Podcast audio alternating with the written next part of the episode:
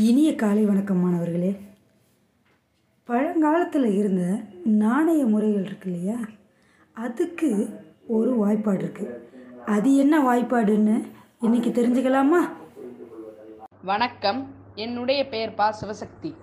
நாணய பகுதி பின்ன இலக்க அட்டவணை.